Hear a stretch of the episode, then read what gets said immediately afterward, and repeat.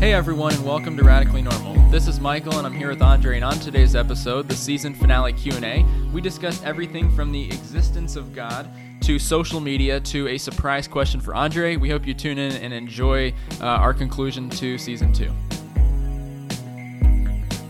What's up, everybody? We're super excited to finish off the season with the Q&A like we did last season in season one. Uh, it was a super popular episode. Uh, you know, we think it's it's more fun to just have you know this free flowing uh, random questions and, and kind of go all over the place and, and, and see where, where that may take us. Uh, in the intro, you heard that we'll be talking a little about social media. Uh, surprise uh, question for myself, which I'm very interested to find out what that's all He about. He said he's going to be stressed the entire episode, so. That, that's potentially very possible. And- but yeah, but it's been a fun time. We just one of our questions was actually how our New Year's was, and uh, it was a very fun time.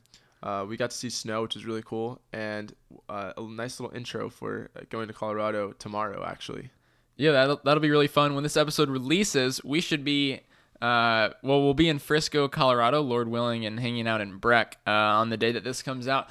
But on New Year's, talking about that, we had a lot of exciting things, or potentially negative. But you want to get into that? it was it was super fun. Basically, the the highlight, uh, or maybe the I don't know, highlight or low light, but the most crazy thing that happened was our friend's car ended up in some barbed wire and got got some pretty deep scratches, which was very unfortunate. But it was oh, overall, by the way, we're not laughing about it. Sorry, buddy. Uh, we do feel your pain. but it was a really great trip. And you know, even even with all of that, I would say it was it was really fun, really fun time, and uh, really great to get to see some snow. So Yeah, it was it was an amazing time, and it's still crazy because I listened to a couple podcasts where they talk about the year, or like it says the date at the beginning of the episode, and it's crazy already to just be hearing uh, 2021. And we were at church uh, a few days ago, and I was writing the the date at the top of my page to take to take notes on the sermon, and I wrote uh, one slash two or two. What day was that? One slash three slash twenty, and then scratched it out and had to write one slash three slash twenty one. And Andre just looked at me and shook his head. yeah, that that definitely did happen. I was gonna bring that up, but didn't didn't have time. He kind of kind of took my my thunder there, but it we're we are excited. This 2021, we're super excited for everything that 2021 potentially has to offer, and um, keeping our new New Year's rhythms in mind, uh, which we had an episode on that uh, recently.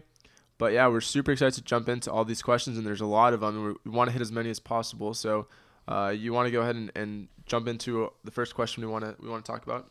Yeah, so the first question was uh, really good, I thought, and it kind of roots back to a few conversations we've had before.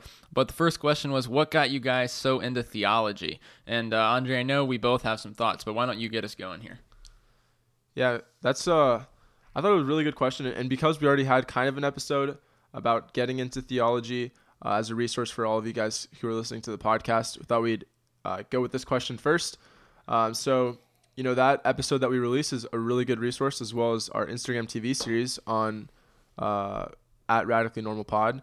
Uh, so those are two really excellent resources that, you know, we pulled from a bunch of different places and Michael put together a lot of really good notes packages. We said we could send those notes off to anyone who wanted to potentially see them. Uh, just let us know if you want to see those, but basically walks through the entirety of the Bible, and I think that's a really good place to start.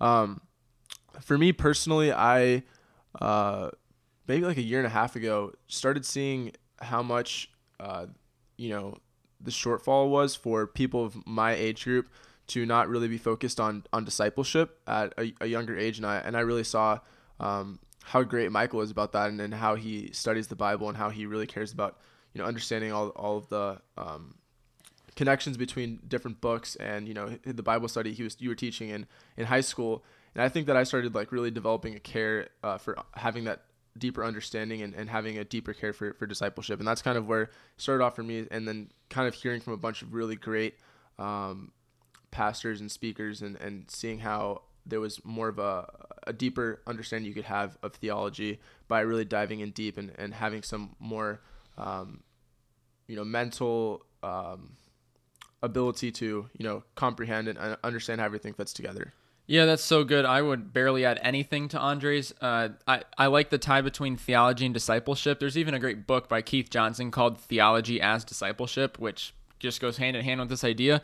But I really got into it when you see the flow of the Bible, when when you don't even know Hebrew and Greek, but you see the connection between uh, words in the Old and the New Testament. You see the fulfillment themes. Uh, just studying the entire Bible really got me into that. Uh, uh Mr. Rob Snyder, who we had an episode with in season one on Genesis, uh, was a big catalyst that the Lord used for this in my life. And I just think that in a, in a day and age when there's so many different philosophies and spirituality thoughts uh, in our culture, the, a Christian needs to be discipled in uh, in theology to have systematic categories to understand God and to understand the flow of the Scripture, so that we might understand uh, the world that God has created, not not any false narrative, but the narrative that uh, God has placed us in. And that's that's all I'd say. I guess uh, Andre's answer I thought was spoke for me as well. Sweet man. And you know, if you guys have any questions or want any of those resources, uh, be sure to reach out uh, via you know Instagram DM or whatever you guys feel comfortable with. So now moving into our second question for for the Q and A. It's very uh, relevant, or you know, it, basically the same question almost. I feel like, or we can move right into it. Now getting into our second question, which is like Michael said, super related.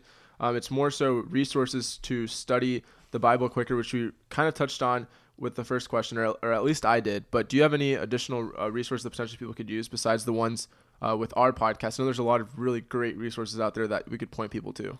Yeah, you can go with. I could name you know dozens of books, but the the best resource is again the Bible. But I want to mention a specific kind, the ESV, and there are other Bibles. there are other Bibles like this. This is really funny because this is one of the first times Michael's had to cough on the podcast, and in, in, a very evident way. That's true. So Crossway produces an ESV Reader's Bible, and so what a Reader's Bible does, some don't even have the uh, chapter numbers, but the one that I have does, but essentially it removes the verses. So what's good about that is it, it removes anything that could like make it harder to read uh, several chapters or books of the Bible at once to understand the flow of the narrative and the flow of the argument and the themes that unravel in the Bible. So for instance, having this is something I always take on trips. I usually take a break from my slower daily Bible reading and just read through an entire book or two and having the reader's bible allows me to uh, either study something re- that's uh, study something quickly if i'm you know teaching or thinking through like an entire book i can sit down with that and just read that. And it just allows me to study the flow of scripture without thinking through verses and, and all of that stuff. So i recommend the reader's the reader's bible. It's really good. I will give one maybe potential counterpoint to the actual question but uh, when as michael and i were talking about studying the Bible and kind of what our goals were for which books of the Bible we wanted to read this year and potentially uh, finishing up one at the around the same time so we could you know potentially read one together and, and, and have more discussion about it or whatever. But interestingly, the question is what can you know allow you to learn the story of the Bible quicker. But one thing that Michael and I were talking about is actually slowing down. So I know that you know you were saying that you potentially just read like three verses some mornings and you know spend over an hour on it so I think that sometimes we need to also like slow down and kind of back to the first question about, you know, getting into theology, slowing down, really understanding all the connections and all that. But that's really all I have on this question. So now if, if you're ready, we can move on to the next question. Yeah, let's go. So the third question is uh, Is social media good or bad? And are there verses that relate to social media? Sweet. I think this is also a really good question and, and kind of connects, or at least I feel like I can and c- can connect it um, but if do you have any thoughts? Uh, if you want to kick us off, I know you have potentially a few articles, and then I'll get some thoughts as well after that. Yeah, I mean, I, I've liked to, I've thought about this for a long time, and uh, I've seen how social media in my own life and in others can be both destructive and helpful. For instance, this is unpopular for people that I feel like are our age, but I enjoy Twitter the most because uh, I've basically unfollowed a lot of people that I find to either be toxic or just uh, unhelpful to thoughtful development or learning. And on Twitter, I follow a lot of theologians and uh, even reporters that I find insightful into politics, but mainly like theologians and pastors and Christian thinkers. So I find a lot of the discussions on there very helpful. And I would just say that when the Bible was written, yes, the Spirit was writing it, but it was also with authori- authorial intent. So the authors had an intent within their given context and culture. So they didn't have social media. So obviously Twitter's not in James or something, the Proverbs of the New Testament. But I would say that there's verses that speak to, you know, how you should speak uh, to people. Like Proverbs talks about your words giving life, and so we we shouldn't be tearing people down on social media or leveraging people uh, for our good, but we should be still seeking to I- exalt the name of Jesus. That's really good, man. And you know what? What I will say about it is that while every single source of social media has its pitfalls, uh, one thing we were talking about actually on our um, during New Year's was how there's a lot of space on those platforms to reach a whole lot of people. And while you know originally you know potentially Facebook could have been seen as something that was like of the devil or something when it first came out as one of the first few social media forms that wasn't like MySpace or whatever, but eventually you know a bunch of pastors and, and really good strong Christians got onto the platform and and started like giving a lot of really really great resources to where now um, potentially, we don't think that Facebook is, is awesome, but there are a lot of great resources you could find. Michael said that now Twitter has a lot of pastors and, and good Christian thinkers on there giving a bunch of resources and discussions. And I think that, you know, Christians need to take what they what uh, opportunities they can in all these platforms and i think there's a big ability to, to reach people there are already some strong christians who are you know potentially like on instagram or tiktok who are trying to you know spread the gospel or, or talk about certain things and, and while those newer platforms potentially have more room for you know you know bad ideas or thoughts being spread i think that you know taking those and finding how us as christians can allow god to work through us uh, to you know provide the best be the, light in any of those resources i think that's valuable. Yeah i think that we're i think so far i feel like we've like really talked through like a lot of the good, the spread of the gospel, good conversations. You can learn from the right people. I do think there are a lot of pitfalls though. So I mean, this might be more uh, common in the in the female realm, but even for males, like comparison can be a big problem on social media. Whether it's like people that are stronger than you, or you're envious of somebody enjoying a vacation that you can't enjoy uh, at the moment, or people just wasting their time on social media. That's the, really good, man. The, if you're spending too much time on social media, not enough time to you know accomplish many of your goals and and that kind of thing. Yeah, exactly. And like if you're watching TV or uh, spending more time on Instagram per day than you're, you know, like reading your Bible or like reading or just like having fruitful conversations with people, that might be a little problematic. And then the biggest one for me with social media, especially Twitter, might be tribalism. That now there's so much specialized news and conversation on social media that you can basically end up in like conspiracy theory groups or basically just put yourself in a network where you're only hearing opinions from like your side of things so you're never seeing people that disagree with you or anything of that sort you're just kind of in your own little bubble which i think creates a lot of specialization but not enough uh, not enough people who are generalists who have like a wide variety of, of opinions or potentially are exposed to those things. So tribalism might be like a pitfall of social media. And in terms of resources, which you know potentially aren't um, just reading. I know sometimes people, you know, go to these resources because it's very visual and, and very quick uh, satisfaction, all that. But you know, potentially you could look towards YouTube. There's a lot of great YouTube videos um, from a lot of you know famous pastors and strong Christians and all that, or podcasts. If you're listening to this podcast, obviously you might like podcasts. There's a lot of amazing podcasts out there, and there's a lot of really great ways to you know stimulate the mind and, and eyes that aren't just social media and, and things that could potentially be toxic. Yeah, that's really good. I wouldn't add anything. I think there's good and bad to social media, and like anything, God redeems and God will use. So I think that uh, God uses social media, but there's also a lot of sinful tendencies uh, that that go astray. I don't I don't have anything else. That's really good, man. And then so let's go into our next question. This one's potentially a little bit longer. It might take a little more a little more time, but uh, we got a few longer, harder questions, and, and we kind of uh, picked this one as, as one that we wanted to spend a little bit of extra time on uh, and, and really get into the roots of for you guys. So let's jump into the, to proving the existence of God.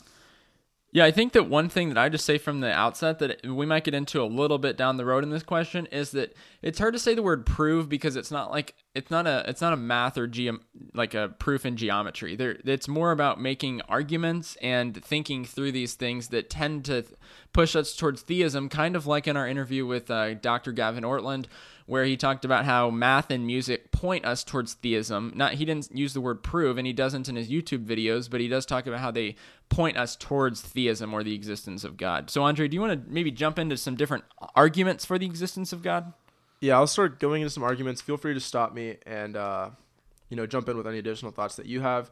So we have four main arguments here that we want to talk about. Uh, the first is the ontological argument, and this one was really really interesting to me at least. Um, so this one was popularized by Anselm. Anselm, yeah. So Anselm? Anselm? was a medieval theologian. I'm going to let Andre talk about this one, but Anselm was a medieval theologian, and actually, uh, Dr. Gavin Ortlund, who we did interview and I just talked about, has done a lot of research with Anselm, and he's talked about him in a lot of different places. Sweet man. And so basically, the idea here is that um, in order to prove or, or argue the existence of of God or uh, you know supreme being, um, basically you can argue that um, just as seen in, in, the definition of God.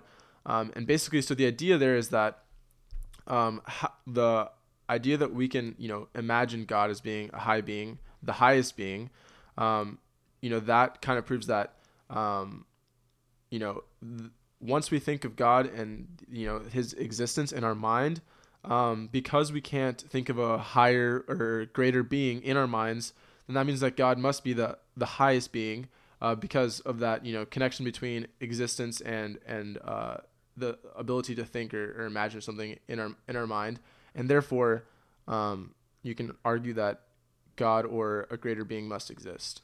Yeah, I think that's good. I, I would just say this argument's really complicated. The flow from what Andre's talking about is maybe essentially just that if we can't imagine something greater than God and God exists in the mind as an idea, then God does exist in reality. And so this is actually something that C.S. Lewis talks about uh, as well a little bit. But yeah, I think you did a good job of explaining that. That's probably the most complex argument, I feel like, maybe. Sweet. And then, okay, so another argument is the uh, teleological argument.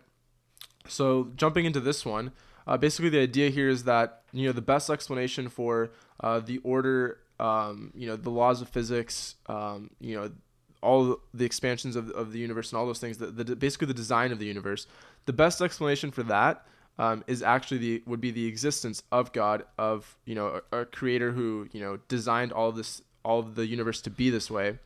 Um, you know, at some point I saw I don't know who quoted this, but it was you know you know have being an atheist would require more faith in you know following after Christ. That's actually a title of a book. I forget who it's by, but the book is titled "I Don't Have Enough Faith to Be an Atheist." Yeah, I don't know who it's by. I don't forget who where that came from, but I have definitely heard it or heard it in, in some sermons or something. Uh, but that's kind of the idea that you know, seeing all of the of the design of the universe, the best explanation for that is God. And then I don't know if you have anything else to add to this one, but going into another argument would be the cosmological argument. So this would be a more you know, it, this is a, a causal explanation for the universe. So basically, uh, the, the fact that we have a, a universe and everything that you know we see of, of creation, uh, this had to have had a cause, um, and then the cause for that would be would be God, would be a creator. Yeah, just to expand on that, the reason for that thinking is everything that's created or done has a cause. So the reason you would build a a train would be so that you can transport people. So it has a cause, it has a reason for creation, and so does the universe. This that that's the cosmological argument. And uh, the last one is the moral argument. This might be the one that's been most popularized in the last hundred years, particularly by C.S. Lewis. But this is maybe the one that I even find the most compelling that we have objective moral laws and values in the universe uh, that are kind of transcendent, that everyone would adhere to, perhaps, even if they're atheistic or, dar- or Darwinistic in a sense of there not being a God, is that there are objective moral laws that uh, you know, people uh, will stand against murder and understand deep down in their conscience that that is wrong. To take another human life without uh, a need for justice, there, just to do it to do it would be would be wrong. Or uh, you even have atheist philosophers since the Enlightenment period talking about how without Christianity, there's no explanation for equality. That that we the only ground for equality and human rights is Christianity, and without that, you're left with a Darwinistic social order that doesn't that worldview doesn't support uh, the existence of human rights and equality for all people. I, I know you wanted to potentially talk a little more about C.S. Lewis. I think we have enough time to where you could probably do a, a, a quick uh, overview of, of, of that point. Yeah, so I think C.S. Lewis it's in a it's in a more obscure book. I don't remember the title, but C.S. Lewis was talking to an unbeliever or writing letters or something, and they were exchanging questions and, and arguments and thoughts. And an unbeliever asked why God doesn't just make His existence obvious. Like, why isn't there a burning bush incident all, all the time? And so Lewis said there's not demonstrative proof for Christianity, just like there's not demonstrative proof for matter or the honesty of his best friends. And Lewis said that he doesn't think God is interested in a sort of theism or the existence of God, where there's just a logical agreement or logical assent that leads to an easy conclusion about himself. This goes with uh, a, a couple commentators on John have talked about how, or at least one has talked about how this was in one of the top 10 books that I read, but Bruner talks about how Jesus gives enough of himself to make faith possible, but withholds enough to make faith necessary. And so Lewis goes on to talk about how that's not even how we live in relationship with one another, you know, seeking demonstrative proof. And the atheist or the agnostic who was talking to him said, But you're saying a desire for God means that uh, uh, that God exists. Just like if you, but he's saying, but if you desire bread, that doesn't mean that bread is there. And Lewis says, no, no, no, no, no. Your argument is wrong. It's just that hunger shows that bread exists at all, that there is food in existence, just like your desire for God shows that God is in existence. And so Lewis was popular with the moral argument, but this was an interesting exchange that Lewis had with somebody. And sorry to, you know, add more to the questions which were asked, but, you know, just to add some application to. Yeah, this is, let's do this. Yeah. Yeah. So, um, one thing that, as we were talking about this, one thing that, you know, popped into my mind uh, really quickly was that you know this we're, we're t- obviously this is from a, a, a Christian worldview lens, uh, kind of the arguments and and a lot of the thinkers that we're we're talking about, but um, thinking more to the fact that you know if someone asked you to, uh, for example, prove or, or, argue the existence of God, I think it would be um, it wouldn't really be super difficult, or or if the person was you know listening and, and rational, you know, I think that they could say hypothetically, yes, God exists. But I think that the the argument mostly comes back to you know, we could we could argue the existence of God as this question is posing, and we know historically from you know historical texts and not just the Bible, but um, it, it is very much agreed upon that Jesus was on earth, that he he was here, and kind of the connection that for a Christian worldview, the the the, the piece that um, is kind of is left uh, as as doubt in a lot of people's minds, I would say, is whether or not uh, Jesus actually was the Messiah, whether he was God, whether he actually was on earth and died and was resurrected. And I think much like you know our, our study through the book of Mark, I think that was the the main um, issue that you know many of the people um, were grappling with even at the time when Jesus was on earth. Um, when many of them believed in God and, and they could see Jesus right right in front of them, but many people didn't believe that he actually was the Messiah, and the fact that he was claiming to to be God actually ended up being the biggest problem that people had with him. That um, if you listen to our later episodes, ended up why they wanted to kill him, why they were plotting against him, and and I think that it's it's really interesting to to kind of uh, think about that that third piece yeah, that's really good. That's just a, a great turn to the gospel that we're we're not just arguing for a theism, we're arguing arguing for a specific theism, Christianity. And so like Andre's saying, we have to make people deal with the person and work of Jesus. And like one thing I was talking to him about before the episode even began, just thinking about this topic, one thing that's very convincing for me is just the narrative framework of scripture. That when we were talking to people, Scripture and uh, Christianity provides the best narrative and worldview for understanding suffering, for understanding brokenness, for understanding good, for understanding beauty, for understanding relationships, and and a bunch a bunch more topics. That Christianity provides the best framework for understanding the world, and that's convincing. And so, like one thing that we've been talking through is a bunch of different arguments but a uh, philosopher, uh, Soren Kierkegaard, talks about how, and some people have a problem with his argument, but I find it somewhat convincing, that one must make a leap of faith to come to Jesus. And he's not saying that you have to uh, that there's no good arguments for Christianity, that there's not good apologetics or sufficient evidence for the resurrection. He's just saying you're not going to come to Jesus by assembling a bunch of arguments. At some point, you're just going to have to take this leap of faith and you're going to have to entrust yourself to Jesus. That's how believe in the Gospel of John can even be translated to entrust oneself to. And at some point, we're going to have to take that leap and entrust ourselves to Jesus, which is what we want people to do when we share the gospel.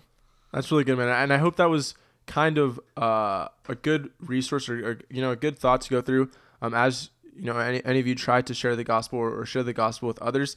And one thing that you know michael didn't say but i know he was really uh, uh, really big on before we started recording was asking people questions um, and just making sure that you know through questions sometimes questions can be just as powerful as as arguments and making people really uh, think through uh, for themselves you know the existence of god Christ's ministries on earth, the resurrection, you know, what we what the, you know, gospel framework really is. Asking those questions can be really meaningful a lot of times. Uh, that's really all, all I got for this question. Yeah, so now we're going to take a turn to a lighter question. We have some uh, heavier questions like that that we're going to try to get to with uh, limited time remaining for this episode. But just real quick, Andre, super light question. Who's going to win the NBA MVP this year? And our asker said his early picks are Luka and Trae Young. If you know anything about basketball, then you know that Luka Doncic and Trae Young were actually traded for each other on draft night a few years ago, and there's a big debate between you know who won the trade. Potentially both teams won the trade, as we can see they're both in this MVP discussion. But I hope that Luka wins it. As a Dallas Mavericks fan, um, there's a lot of reasons why I think that it's possible. And if we get our record together, I think that um, it is likely that that could happen, especially with how many rebounds and assists and, you know, basically averaging a triple double. If you know what that is, it's when you have more than 10 points, more than 10 rebounds, and more than 10 assists. And it's a big, big accomplishment. Uh, so hopefully Luka does win it. Yeah, I think that's good. Uh, I don't think Giannis is going to pull it out again. I'd love to see, as we've said, LeBron's the GOAT, or I have on this podcast. I'd love to see LeBron pull out another one before his time's done, but I'll go with Luka as well. But that's just an early pick, and we have no idea. And so now, just diving into a quick question. You just wanted me to cover this one quickly, right?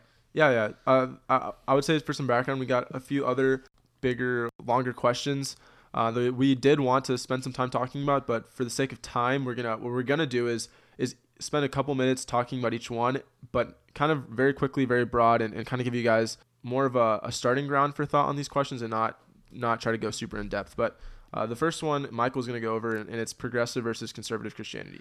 Yeah, so I think that the first thing is we have to define these terms. There's so many loose, arbitrary terms thrown around in the culture. And so I think a lot of people think first about politics, but we need to think first about theology, the Bible, and how it applies to culture.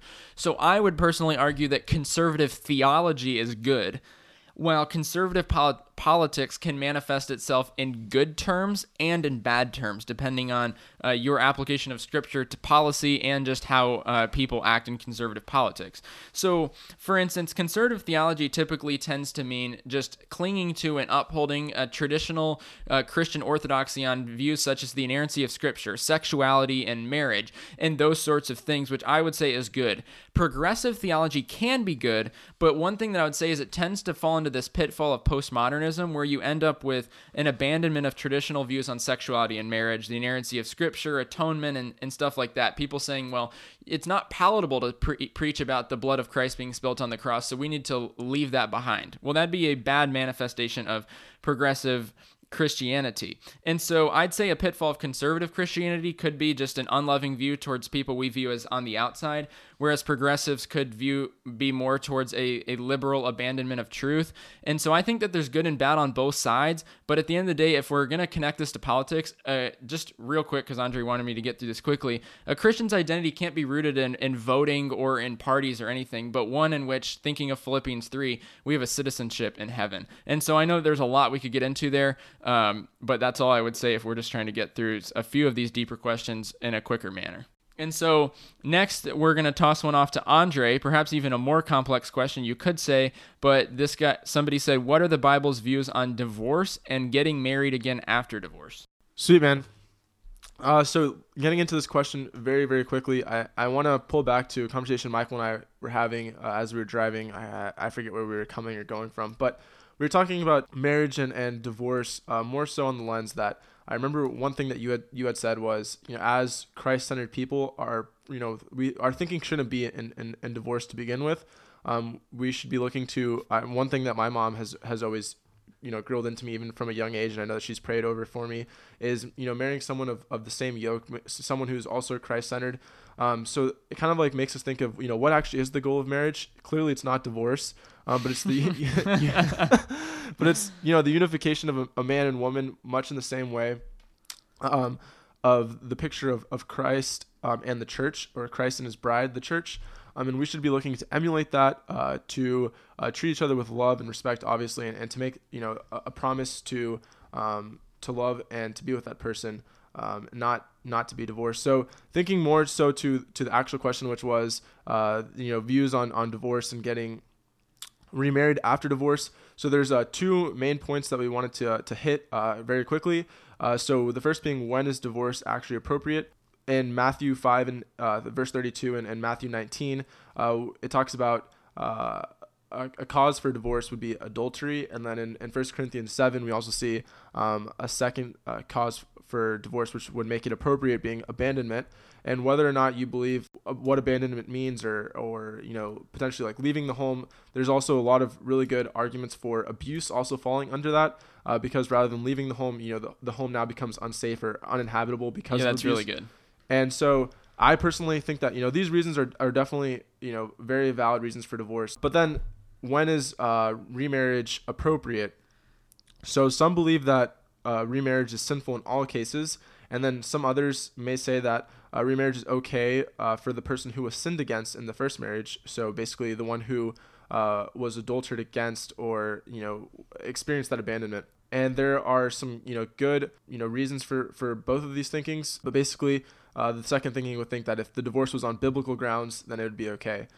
So having these two ideas in mind, I think that we would probably lean towards uh, saying that uh, divorce and remarriage would be okay. Um, you know, in the cases that you know these two exceptions uh, from Scripture uh, took place. So basically, if adultery abandonment uh, took place, then remarriage would be appropriate. You know, we don't really think that you know there'd be too much to, to think that uh, remarriage would be sinful in all cases or anything like that. Although some people do believe it, and and there are arguments for it. Yeah, man, that's really good. So that was another hotter and bigger topic that we tried to cover a little bit briefly as we wrap up here. And just lastly, oh no, here we go. Here we go. Everybody, do not flip to the next podcast yet. So I know who submitted this, although I don't know, I don't know him. how I didn't see this. Andre, this was a last minute Q&A question submitted on the Instagram uh, and then shortly after the Instagram was taken down because we we already had too many questions that we didn't even get to cover today and I didn't want Andre to see this. So this is a personal question for Andre from somebody that he knows. I don't know, but I know who it was. And the question is how long till you find a wife? Oh my god, That's definitely from my cousin. my cousin was my cousin sent me a text on New Year's and it said, I don't really know if it was him, but he said, uh, "Happy New Year's, praying you find your wife this year." And I was I thought it was funny, but I don't know. Definitely uh, a funny question. don't know the answer to it, but thanks for uh, putting me on the spot there, Michael. Yeah, and so uh, that's just a, a, lighter question, just for us to wrap up. And uh, man, that that's just a, gr- a lot of great questions sent in. Unfortunately, we didn't even get to uh, several of them that were sent in, but this is the conclusion of season two. And so, uh, do you have any thoughts as we wrap up? Maybe even mention what's going on next season. Yeah, man. I am first of all super thankful for everyone who listens to the podcast. Uh, we've had several days uh, during this podcast where you know we check on and see, oh wow, we have a bunch of listeners in Washington. So if you're listening out in Washington, you should definitely follow the podcast on Instagram and ask some questions on the next Q and A because I don't think any of you guys out from Washington asked any questions for this one. Um, but it's just super great to see you know people listening from all over the United States and out, out of this outside of, of the country and other uh, countries as well. And that's super super encouraging. And I also want to say that um, super grateful to be able to do the podcast with you, Michael, and, and how much I've gotten to learn this season has been great as well, despite the difficulties of not being in the same uh, location when recording much of it. Yeah, man, that was a hill sprint, as Andre said uh, just recently on a different episode. But yeah, I'm just super thankful for uh, both Andre and just the fact that we get to do this podcast, that God allows us to know Him in His Word, uh, and just that we get to talk about it. And so, a theme of this season could be Mark's theme of his gospel that we know Christ uh, best or Jesus best when we see Him on the cross. And so, the focus here will always be the cross. And uh, that wraps up season two. So, so do you want to uh, give a maybe a a little peek, sneak peek into what next season um, may may hold in terms of what book of the Bible we want to go into. I know you've been wanting to kind of tell tell everyone for a couple weeks now. Yeah, so uh, we were originally supposed to do this next book this season, but then I made the case to Andre that we should go chronologically, so we're gonna go with this book next season and we're going to be journeying through second corinthians and spending some time with paul because second corinthians is a very personal book for paul. He's defending his apostleship uh, to false apostles and the people at corinth. And so i'm sure we'll also be spending some time in acts and just thinking through paul's story and looking through second corinthians. And uh, the verse just to close out this season might even be second corinthians 5.17 if anyone is in christ he is a new creation. The old has passed away and the new has come. And so we get to celebrate that new on this podcast and we're pumped for season season three. Yeah, so while we don't know when season three is going to start, uh, look out for some potential uh, notifications on Instagram about it. Uh, maybe some bonus episodes. We don't know. Michael just released his top ten books of the year, so check that out as well. And you know, we'll we'll be sure to keep in touch with you guys. Um, and be starting to prepare for season three in uh, you know potential uh, interviews, reading, uh, preparation for Second Corinthians. So we're super excited, and we will talk to you guys again soon. Talk to you guys soon.